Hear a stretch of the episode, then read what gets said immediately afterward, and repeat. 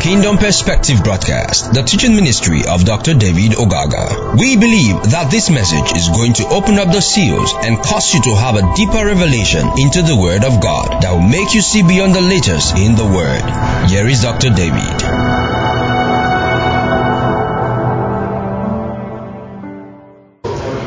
Let's go straight to the word. Father, once again, we just come before you. Want to be at your feet at this moment to receive instruction, to receive wisdom. We demand that God you grant us light, revelation into your word, and cause our heart to become Jesus Christ, a fleshly heart that will receive every instruction you intend to give to us. And we believe, Lord, that after these meetings, our life, our families will never remain the same. In Jesus' name, amen. Okay, so I want to continue. There's going to be like a square part two of our discourse on the man and the woman in this conference, the man and his family, rather. Um, I gave us a few definitions yesterday the importance of the family, the role of the family, the position of the family as God intended it to be. Um, so I'm just going to continue from there. I gave you a simple definition as well yesterday. Uh, like I keep saying, other definition will tell you family is a lineage. Uh, but like I said, the family is, is simply the man and the woman. However, I did emphasize from Proverbs 24, verse number 3, essentially that a house is built by wisdom and becomes strong through good sense. Proverbs 24, verse number 3, New Living Translation. A house is built by wisdom and becomes strong through good sense. So, one of the things you need to really build your house is simply good sense. Good sense. Uh, we're going to be discussing a few things on that, but let me just move on um, to read the scripture we had yesterday in Malachi 2, verse 14.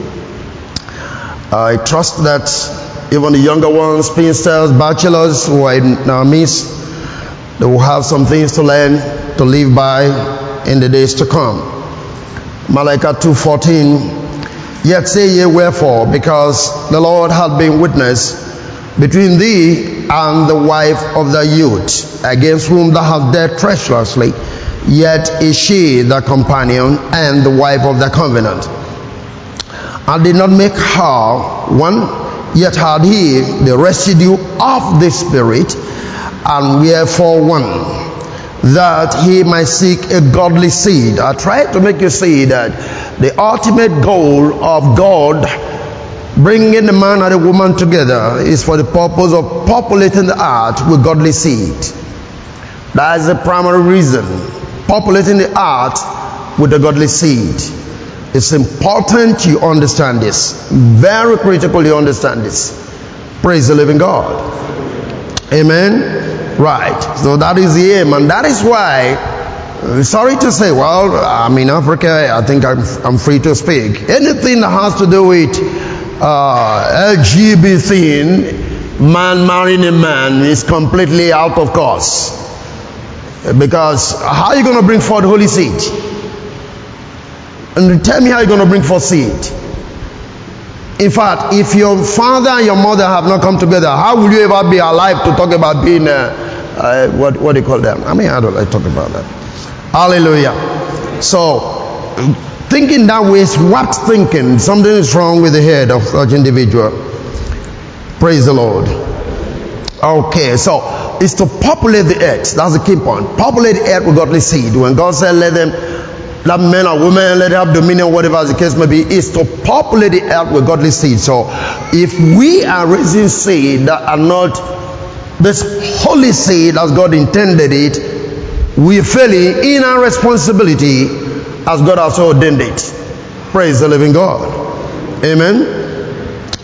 Hallelujah. So therefore take it to your spirit and let none be treachery against the wife of youth. Take it to your spirit. I try to also explain to you that the primary thing that has to define marriage is spirit. That's oneness in the spirit. And it's very important. Oneness in the spirit. You see, ability for you and your husband to flow is, is you see, Peter talks about if you don't deal with them as weaker vessel, when you pray, your prayer will not be answered. We have to understand a lot of things about that, and I've always said it before. The women are not weak vessels, they are not at all. They are dangerous people. When it comes to strength, they are very powerful. You know, I can tell you a lot of things about women, how powerful they are. Uh, you know, women can control you, even if you don't want to be controlled. And the quickest way women use to control you is to frown your face. And then you are in trouble. Anything you want to do, you can no longer concentrate. They are just controlling you. They have not said anything.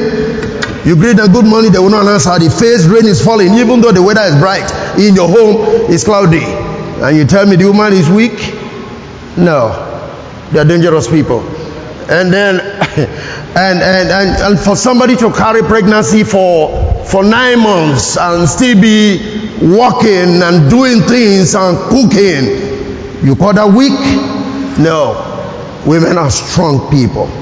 We don't want to go into the issue of definition of weakness, but one of the things you have to understand is that women are very fragile when it comes to spiritual and emotional situation. They are very fragile.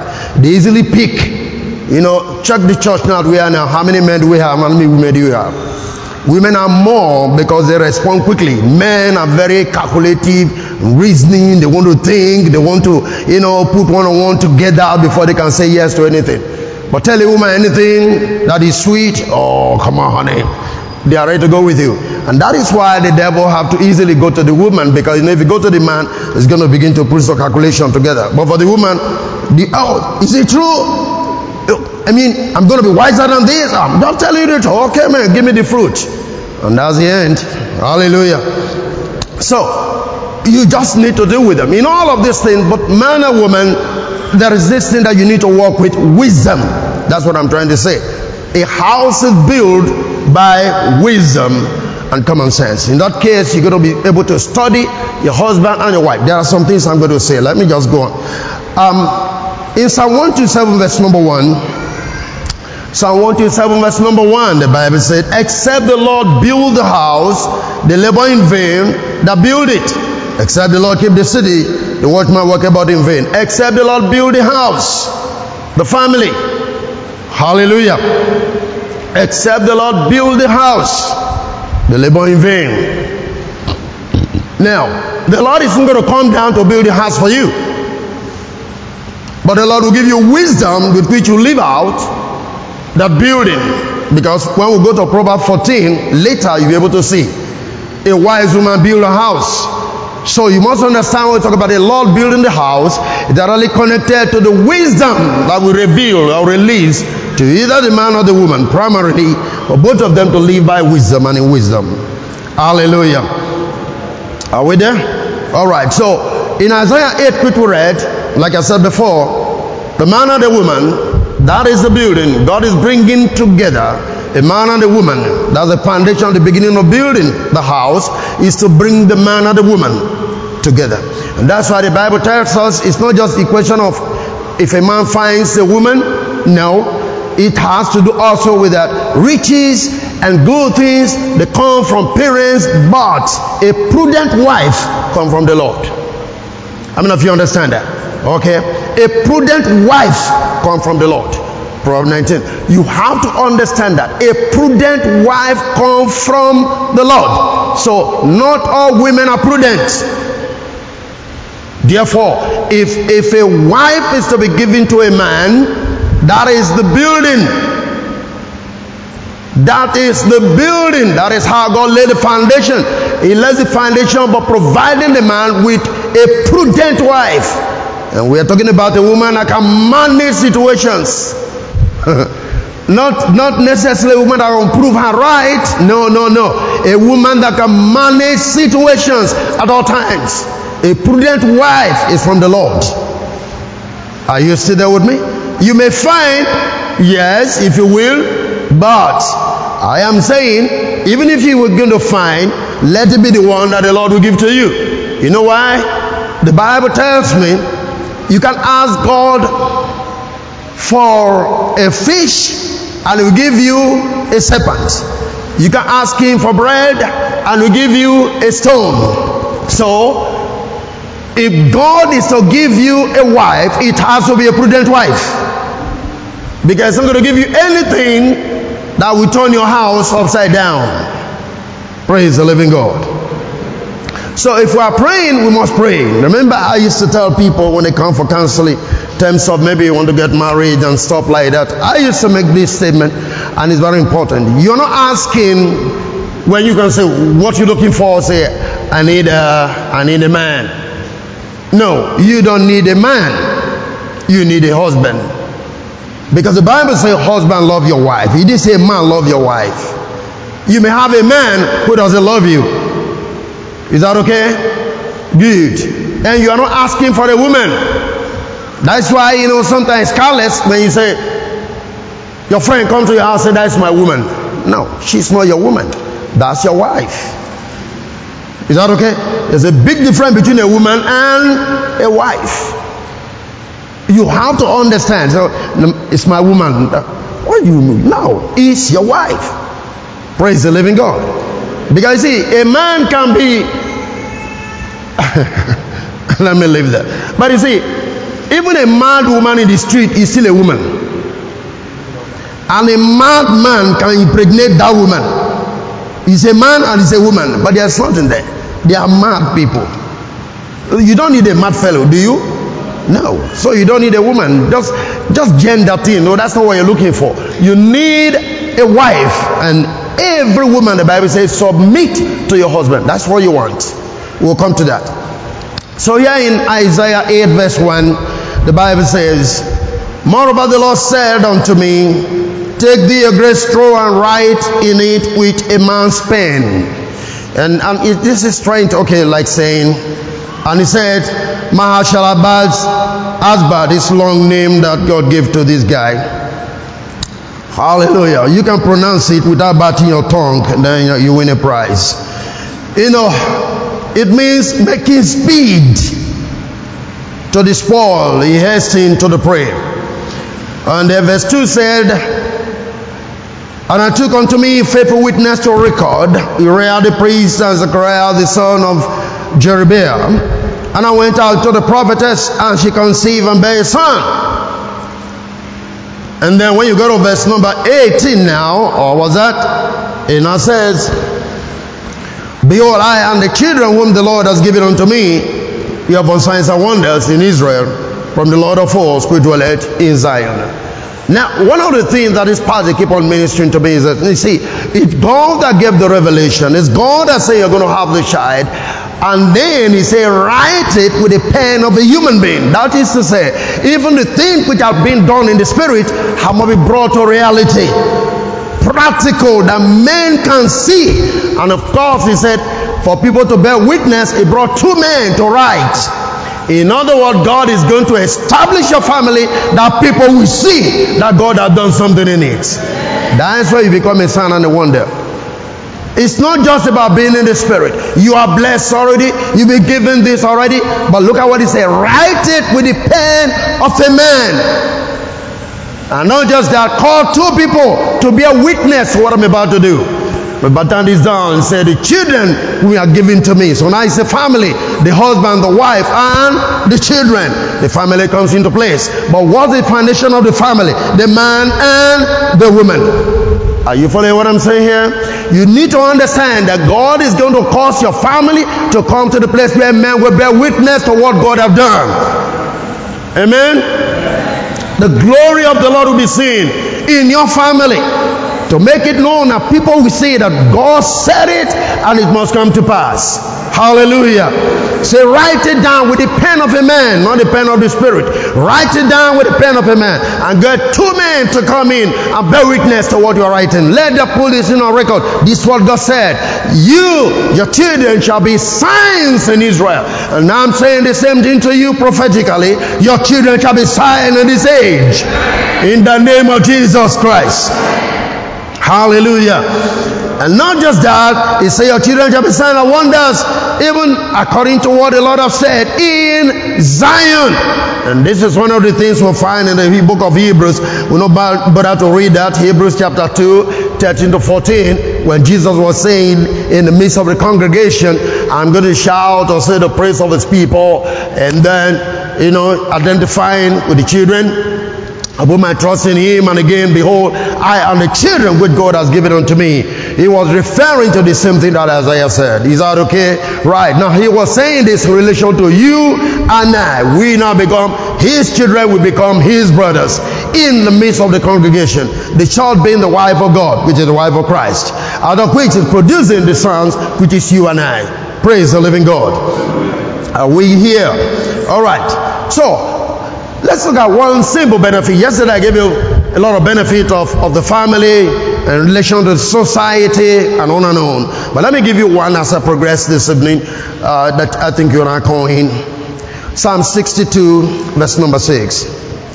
If you get it from New Living Translation, beautiful. Otherwise, you can just read on. Psalm 62, verse number, number 6. Sorry, 68, verse number 6. Hallelujah. It says, Psalm 68, God blesses the lonely in families. You have King James. We call it solitary. But listen, God places the lonely in families. He set the prisoner free and give them joy. But he makes the rebellion live in a sub scorched land. Oh God, when you led your people out from Egypt, when you marched through the dry wasteland, the earth trembled and the heavens poured down rain before you the God of Sinai before God, the God of Israel. Now, what I want you to see here is verse number six. Verse number six. Hallelujah. God places the lonely in what? In families. That is one major and primary thing is God wants to remove loneliness from families or from people. And so, for that to happen, He places people where? In families. He makes families so that you don't live lonely. So, you can't have a family and be experiencing loneliness. Then something is wrong with either you, the man, or the woman. Amen. God establishes the family and places people there to take away what? Loneliness. And you know what loneliness can do? When a man is lonely, he thinks all manner of things. When a woman is lonely, she thinks all manner of things. Children are lonely, they think all manner of things. Where no love is flowing, where no relationship is being embedded, all manner of things come to the mind. God wants to remove those things. That's why He establishes family. Praise the living God. So, how united are you with your family? How, how connected is the family? What is the level of bondage? I mean, the bonding, the bonding that you have in your family. Think about that. Praise the living God. God, listen, places the lonely in what? In families. so now, I think I begin to understand a little bit why God said it's not good for the man to be alone. Are you see that with me? I will make the man a helpmate. For God pleases the lonely where in families he establishes family and put people who are supposed to be lonely to take away what loneliness that's why you see you must strive as much as possible to deal with the spirit of loneliness in your family don't allow your husband to be lonely don't allow your wife to be lonely don't allow your children to be lonely there has to be a complete bonding. Because that's the reason why God establishes families. Praise the living God. Amen. And again, he says, set the prisoners free and give them joy. You can connect that, see what I'm talking about. He says the prisoners free and give them joy. Where? In the family. Hallelujah. You, you, you will not, I, I want to, you will not permit any member of your family to experience loneliness. No matter what. Even if you adopted the children, God intends that you take away the spirit of loneliness from their lives. Because loneliness can lead to depression, it can lead to all manner of things. That's why, honestly, it's important sometimes, even some of the films you watch, you bring your families together to watch the films together. Tune into station sometimes that gives you joy, all of you laughing. You must understand that laughter got a lot of healing that can take place. Don't allow loneliness to take root in your family. For God establishes families to take away the spirit of what? Of loneliness. Praise the living God. Sometimes I feel very, I feel bad, but I don't know if I can help it. I won't want to use that word. But I don't really spend more time with my wife in the sense that she could be with the television. I'm there on the book. it's not so much of a good thing, to be honest. Uh, because once in a while, it's good. You know, but when there are so many things on the head, there are so many demand, it's not good. I'm not saying it's a good practice for me, but you don't do that. Hallelujah. You don't do that. At least get one day off to be with your family as a man. Stay together, eat together, dine together, drink, Take away loneliness. That's why God established a family. Are you still there with me? you know, I told you before that the first family was Adam and Eve. Is that okay? Praise the Lord. You know how it began.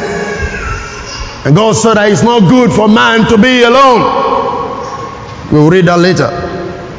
Praise the Lord. So Genesis 2 verse 18.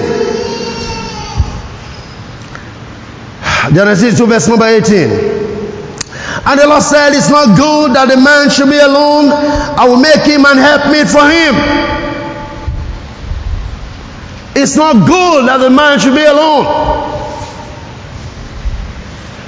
Now, if God said it's not good, then it's not good. How many of you understand that the Bible tells us when God finished doing everything, He said everything that God was very good, not just good, was very good. But when He come to this He says it's not good. God, you understand that? After all the very good, there is only one thing that is not good. That a man should be alone. He want to deal with the spirit of loneliness. I've heard people say, well, it's not as if Adam was lonely. It's not as if Adam was in need. Well, I don't know anything about that. All I know, the Lord said it's not good. Is that okay? It's not good for man to be alone. And and Solomon we said, two being together will bring warmth, and there is reward in two coming together. Did he say so? So I don't know whatever thing, even if you have the revelation, thank God that Adam had no need, Adam was fine, Adam was, but God said in his record, it's not good that Adam should be alone. So if God said it's not good, I also said it's not good. Hallelujah. Now, but let me say something here. Help meet.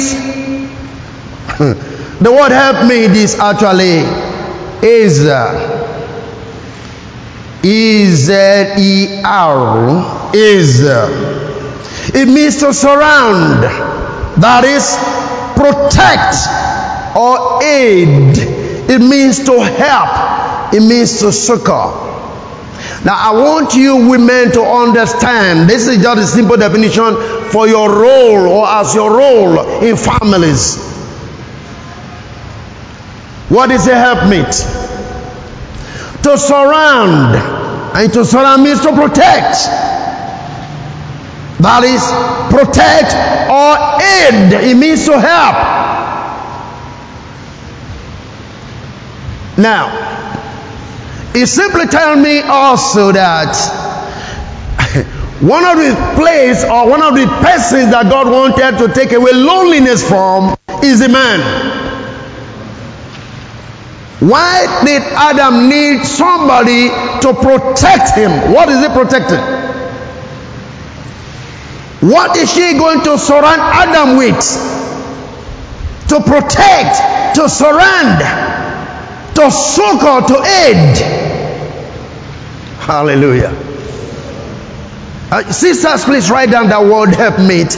Go check it out again. Check the full meaning and take that as your role. Even if that's the only thing you pick from this conference, praise be to God. Hallelujah. I think one of the reasons why God said a man should be protected in a way, but this woman surrounded because the man have so many things he thinks about. Emotionally, I think the man has an issue to deal with, to contend with. Forget about the fact that society have changed. I was sharing with Pastor, resident Pastor, two weeks ago. I mean, two days ago. When you look at the scripture, First Timothy 5, right? Good.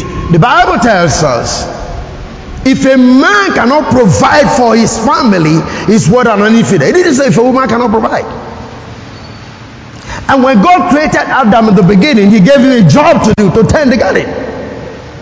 Before he brought the woman in. That means the man ultimately was supposed to be the one to make provision, not the woman. But society have changed. Are you following what I'm saying now? Now the women are the one that are making the provision. But what I want to say is this. Even if you are the one making the provision, don't let that get into your head. Even if you have all the ministry running in your head, don't let that get into your head. In Isaiah Equity read, even the name of the wife of Isaiah was not mentioned. And if you were the one, you can't take that. A whole me the prophetess who is going to bring forth the child. My name should not be in the book. Can you take that?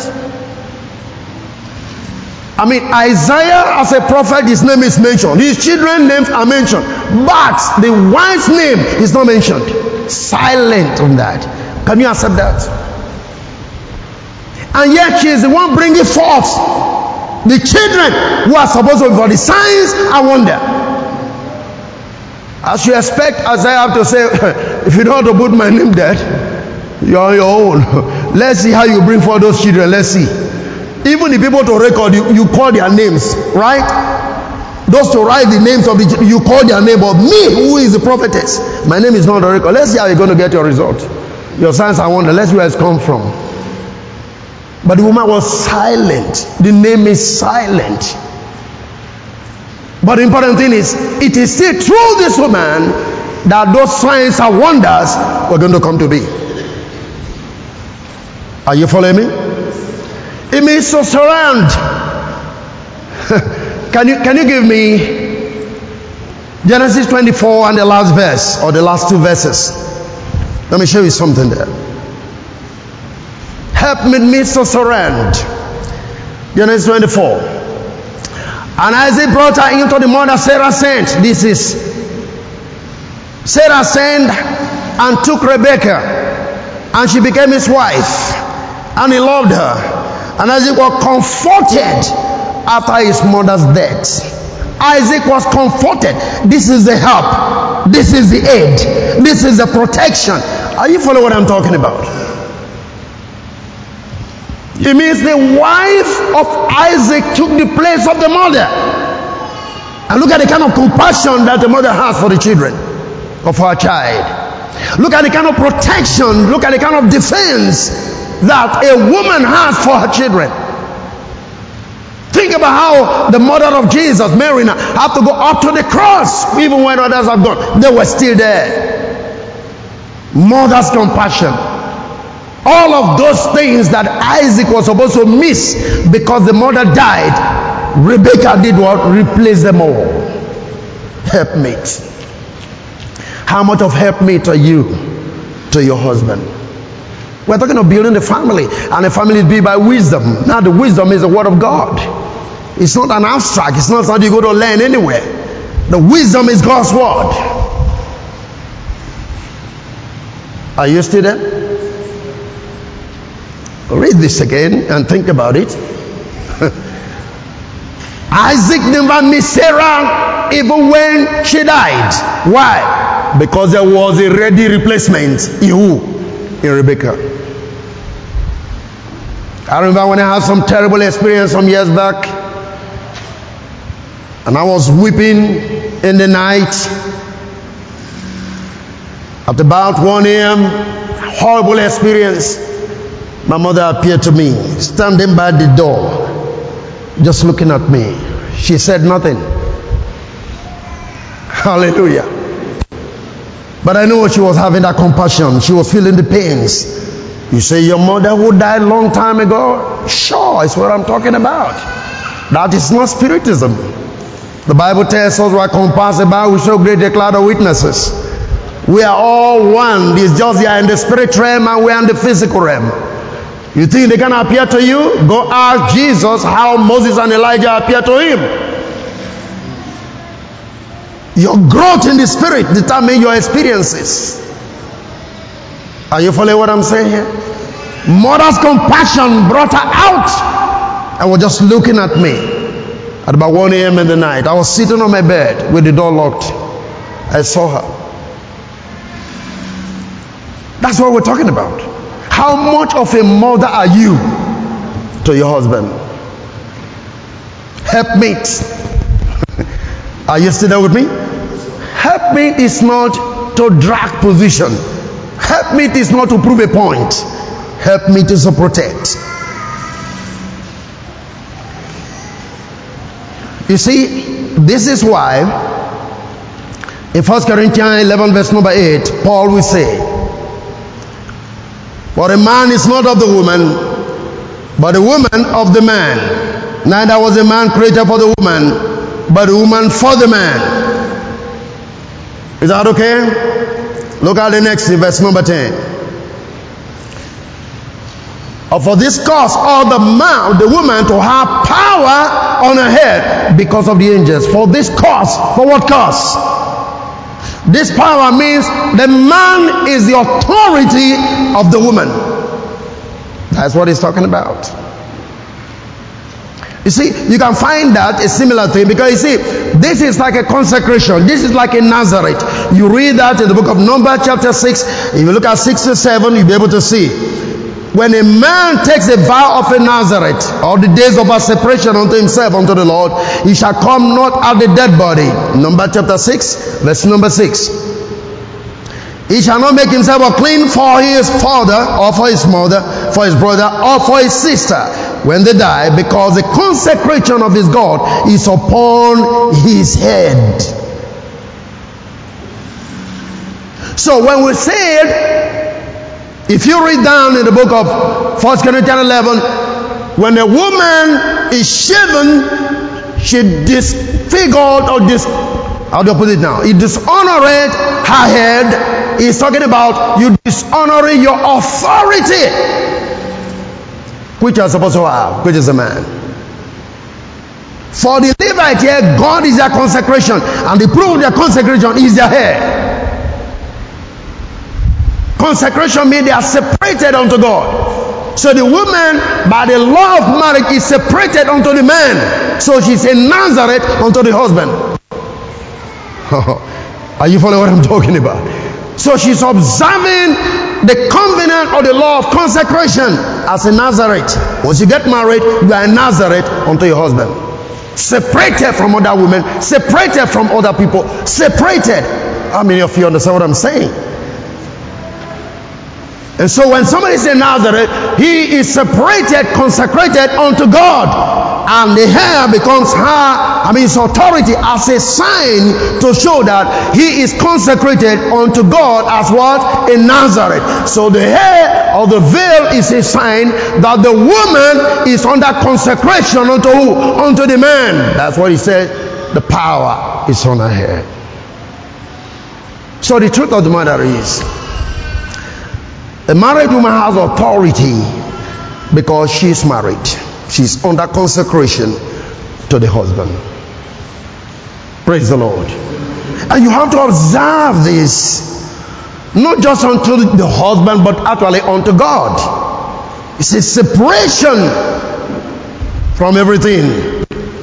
Separation of the Nazarite unto God, even so the woman is separated unto the man. Praise the living God. Now, if we understand these things in the home, we can see no devil comes in. I want to show you a few things along this line. Like I said, we do no longer blame because now there's male or female, right? That's true. We've seen women that have more money than their husband. There's nothing wrong with that. But I'm saying this no matter how much you have, and your husband doesn't have, you don't have to ride it on the head of your husband because you are the one providing the food. No.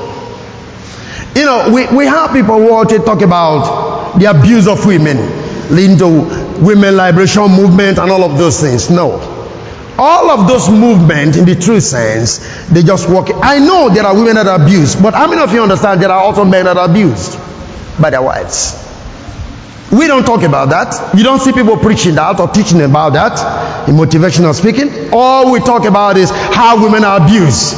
They are the most abused society. You've not seen men that are abused.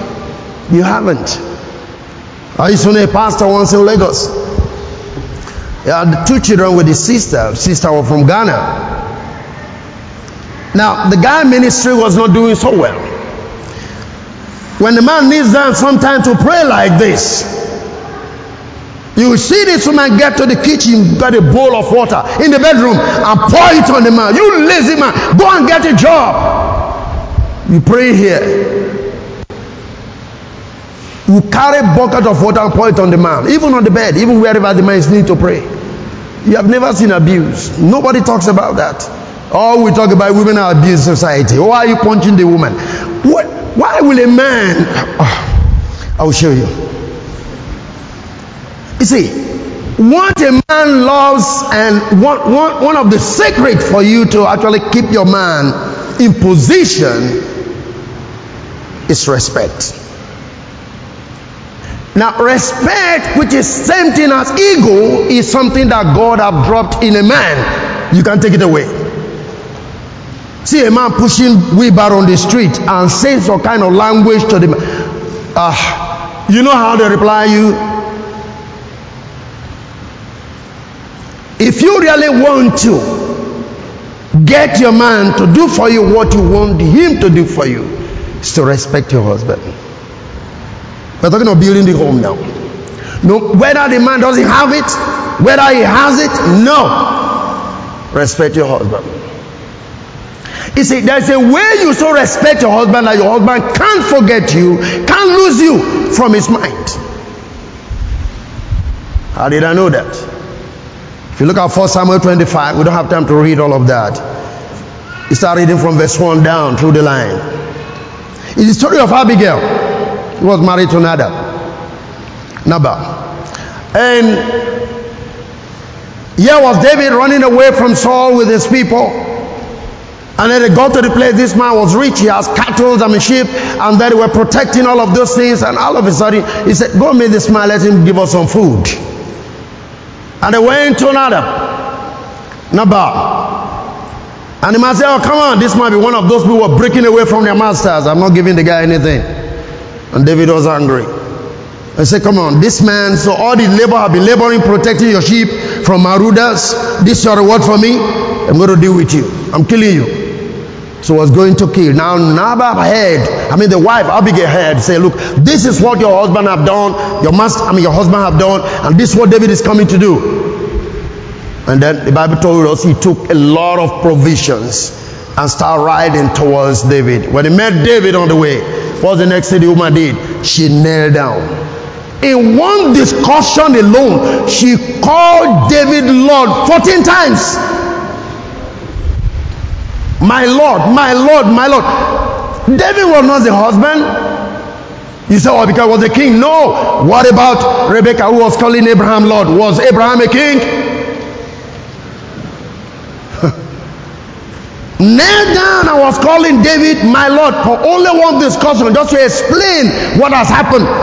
And just to enable David to accept the provision, he called this man Lord 14 times.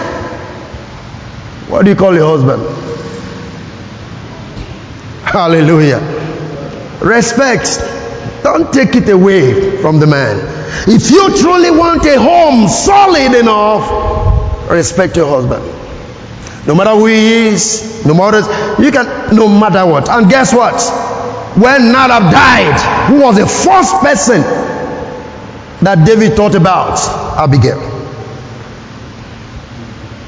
That was the first thing that struck his mind. I can't allow this woman to be a widow who called me Lord 14 times could stop me from killing. That's protection already. From doing the wrong thing. She's really what? A helpmate. He went and brought Abigail.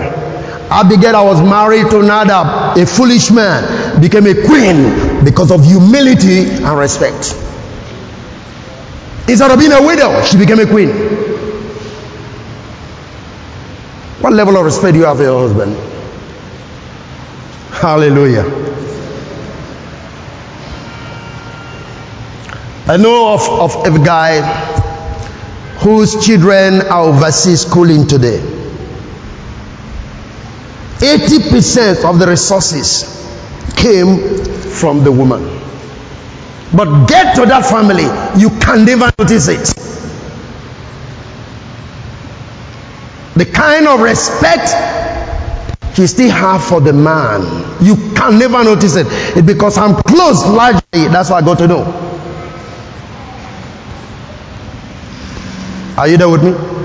No matter what you have, respect your husband. That is a wisdom. Say house is built, and the one that applies common strength grows stronger and stronger. Amen. Another thing that I would like you to understand. I'm just dealing with a little bit of common sense now that will keep your family strong is to accept your husband for who he is. Some of you, as you're getting married, you already have mind as to what you want your husband to be. So your your husband he just come to you now. The first thing you're thinking about is how to reshape the husband. you want the husband now to walk by what you want. You want to change her overnight. I mean, change him overnight. You're not going to be able to do that. That's where the battle will be on. No man, no matter the level of weakness or pain that he is, will want a woman to lead him. It's an inbuilt mechanism. Don't touch it. Accept the man the way he is. God will change a man. Not by your strength, not by fighting battles in the house all the time. That's not going to change a man. And the husband and the man was a drunkard from his word. He has a friend. They go out drinking, come back drunk all the time. But what happens? Anytime the woman comes back, I mean the man comes back. But anytime, anytime, when I mean anytime, 12, 1, 2 a.m., the woman will get up, open the door, prepare food, boil water. I mean, it was so. And so one day the man told his friend, said, My wife is such a. He said, No, that cannot be. Even when we come come home almost 1 a.m., 2 a.m., he said, I'm telling you, I don't know. The man, I followed the man down to the house, the friend, the particular day at about 1 a.m. Both of them were drunk. They knocked on the door, staggered. The man opened the, the woman opened the door. In less than 20 minutes, the man was vomiting. And the woman just went there, boiled water, put in the kitchen, got food ready, came clean up the mess and everything. Put him to bed. The other man staggered home. And by the time he woke up, the friend came again and he said, My brother, what I saw yesterday is amazing. Begin to tell the man the story of what happened. And the man said, My brother, as from today, I will no longer drink anymore the demon of drunkenness was cast out by the humility and the service of the wife. They didn't go call a pastor to come and pray for the spirit of demon of drunkenness. Are you still there with me? accept the man the way he is. As you are going in, you accepted to marry him, accept him with the way he is. Don't come telling the man, well, this is the way I want you to look like. I want your hair to look this way. I like hair that I like this. you understand that? Or when you are combing, combing this way, combing this way. He will do that when you start respecting him and you suggest it. You see, you don't talk like he has to obey you. You talk like you are bringing a suggestion and give your reasons. Hallelujah. For the women, give me only two points here. One of the things that a woman wants so much is recognition. Huh? Recognition. What do I mean by recognition? You see, I remember coming to service one day and my wife missed, what did she miss? I forgot. She, she forgot the stuff. I said, oh, no, yeah, earrings were not there. Your earrings was not there. We already closed and said, how? I forgot my earrings. I said, oh, what's that? I said, even with all the time you spend painting, you know, you forgot the earrings. I waited for you all this time, forgot the earrings. He said, That's not what you ought to have told me. If you have looked at my face, you would have seen that I have no earrings. I said, You are right. I just kept quiet because I did not look. if I looked at her, you understand, I would have seen that she had no earrings. Women want recognition. I learned a big lesson from that. Two days ago, she wore a dress. And I just say, hey, baby, this your dress is wonderful. I know she was very happy. Unlike when I didn't see the earrings, you know. Praise the Lord. I mean, this is what women want. They don't they don't need so much. Recognize them. Treat them, you know, make them feel they are the queen and actually they are. That's what they want. Praise the living God. I mean, you can imagine the incident. If you had looked at my face, you will have known that I have no earring. That means you are not looking at my face. So look at their face. Are you still with that with me? Look at their face seriously. Praise God. Amen. And and and this. If we're looking at your face, what we see that is not right, you have to adjust it. Oh. Don't tell us to look at your face, and when we say adjust this, you fight it. No, we're ready to look at your face, but if we say this thing doesn't work, we have to agree that it doesn't work. Are we together? We want peace. These are the things that bring peace. You know, all these minor things is what you call the devil. I did something recently. What people call the devil sometimes simply the work of the flesh. Simple anger, simple, um, you know, you understand? All these are just work of the flesh. Next thing that a woman really wants so much is humor. They need something that will make them laugh. Think about that. Try to create some fun sometimes in the house. It's very important. Don't let be too serious. Amen. Create some fun. Get them to laugh once in a while. Praise the living God. Remember one time, I don't know what was happening. I just came. I'm always said, How many times did you kiss me when coming from work? I said, Baby, what's the problem? Then I said, How many times did you get up to receive me when I was coming from work? Now everybody's fighting for his cause now. Praise the living God. Anybody see that? They want you, they, that's part of recognition. You coming from work, you see them sitting down and they got up, give them a hug. But the same thing too. The man is coming from work. Don't sit down there with your television or with your bowl of food and the man is dragging back into the room. Hey, welcome dear, welcome. No. Praise the living God. Get up. Get the bag from them, if you will. Come out by the gate. There is something I taught some years back. The man, principle of the mandate. You know, one of the wife of Jacob. Here was Jacob coming from the farm. And the woman said, Oh, you're going to be with me tonight for my son. Got some mandrake which I prepared for you. She was by the gate to receive Jacob. from the farm. And the food was ready. Take care of your man.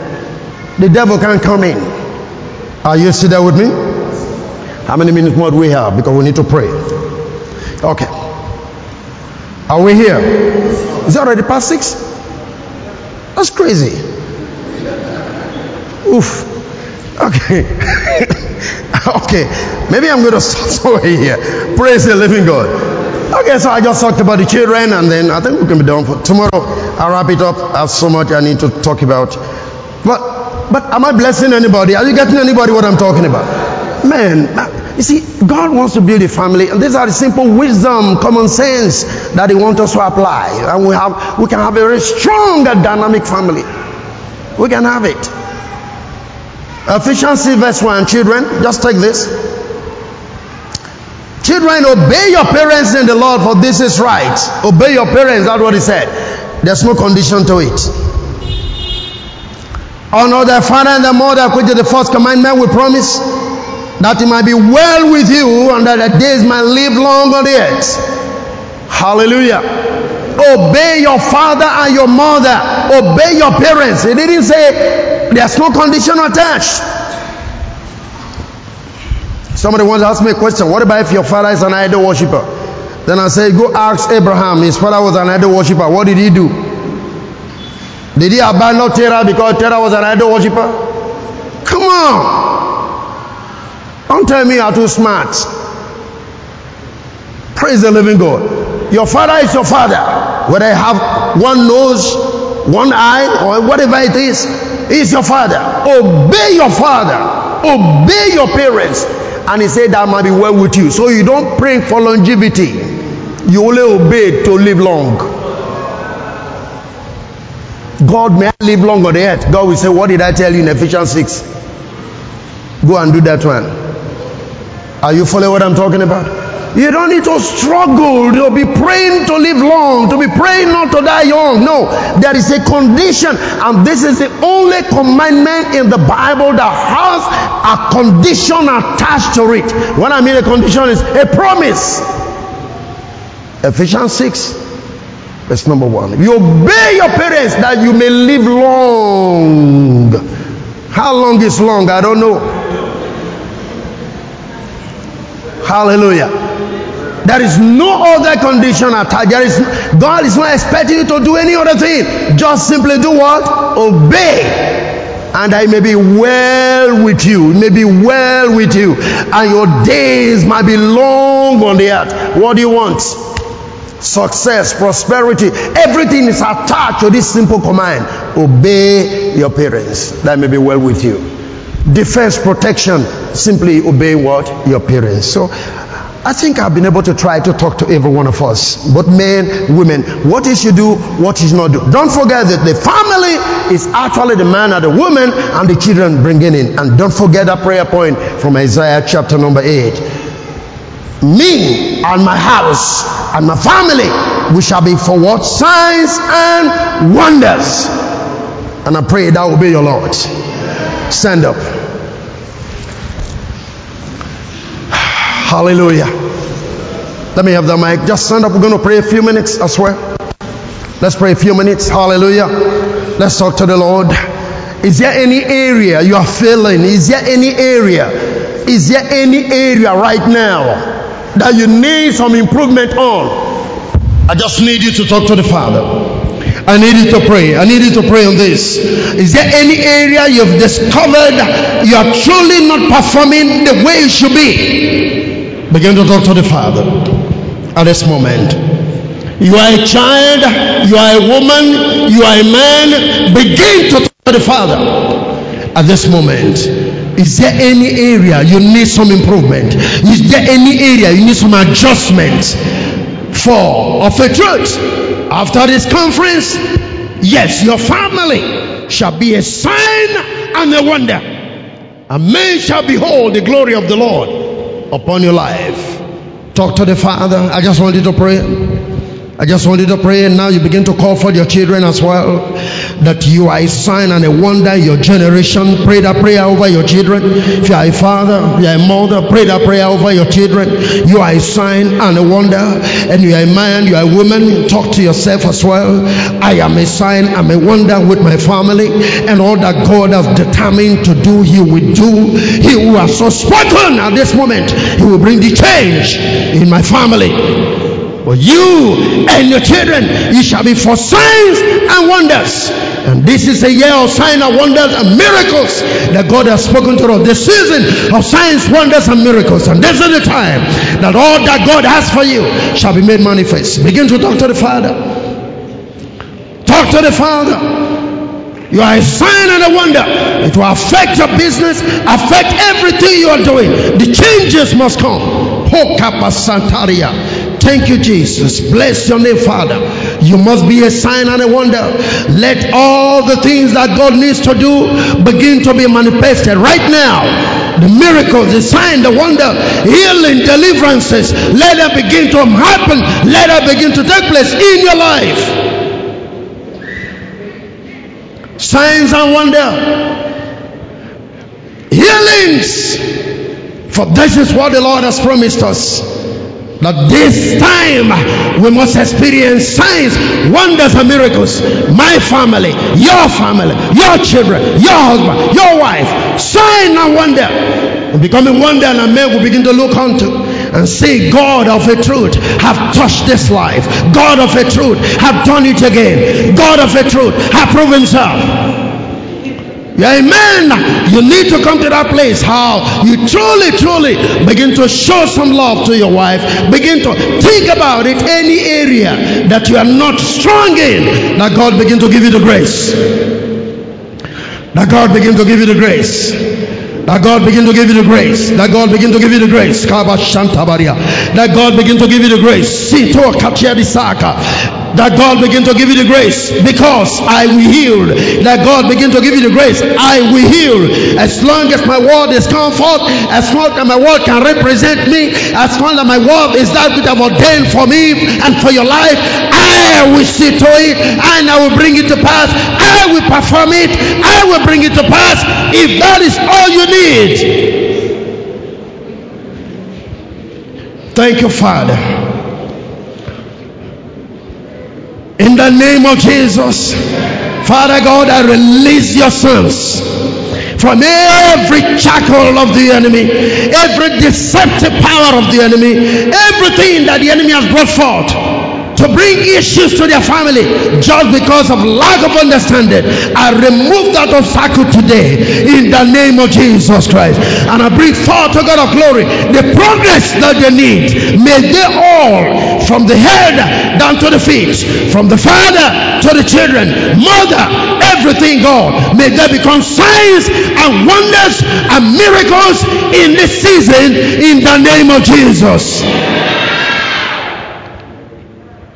everything that you need to possess cause men to see that of the truth God has visited you. May you be the sign and wonder this season in the name of Jesus Christ.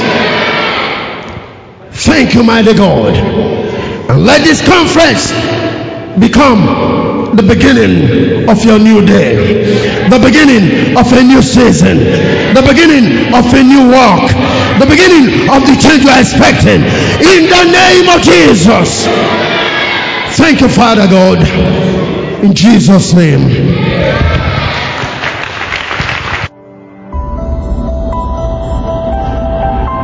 Thank you for listening to Dr. David Ogaga. We know you have been blessed by this station. You can share this message with your friends and loved ones. For more information, inquiries, and free downloads, please visit www.davidogaga.org or you can send us an email admin at gkai.net. God bless you.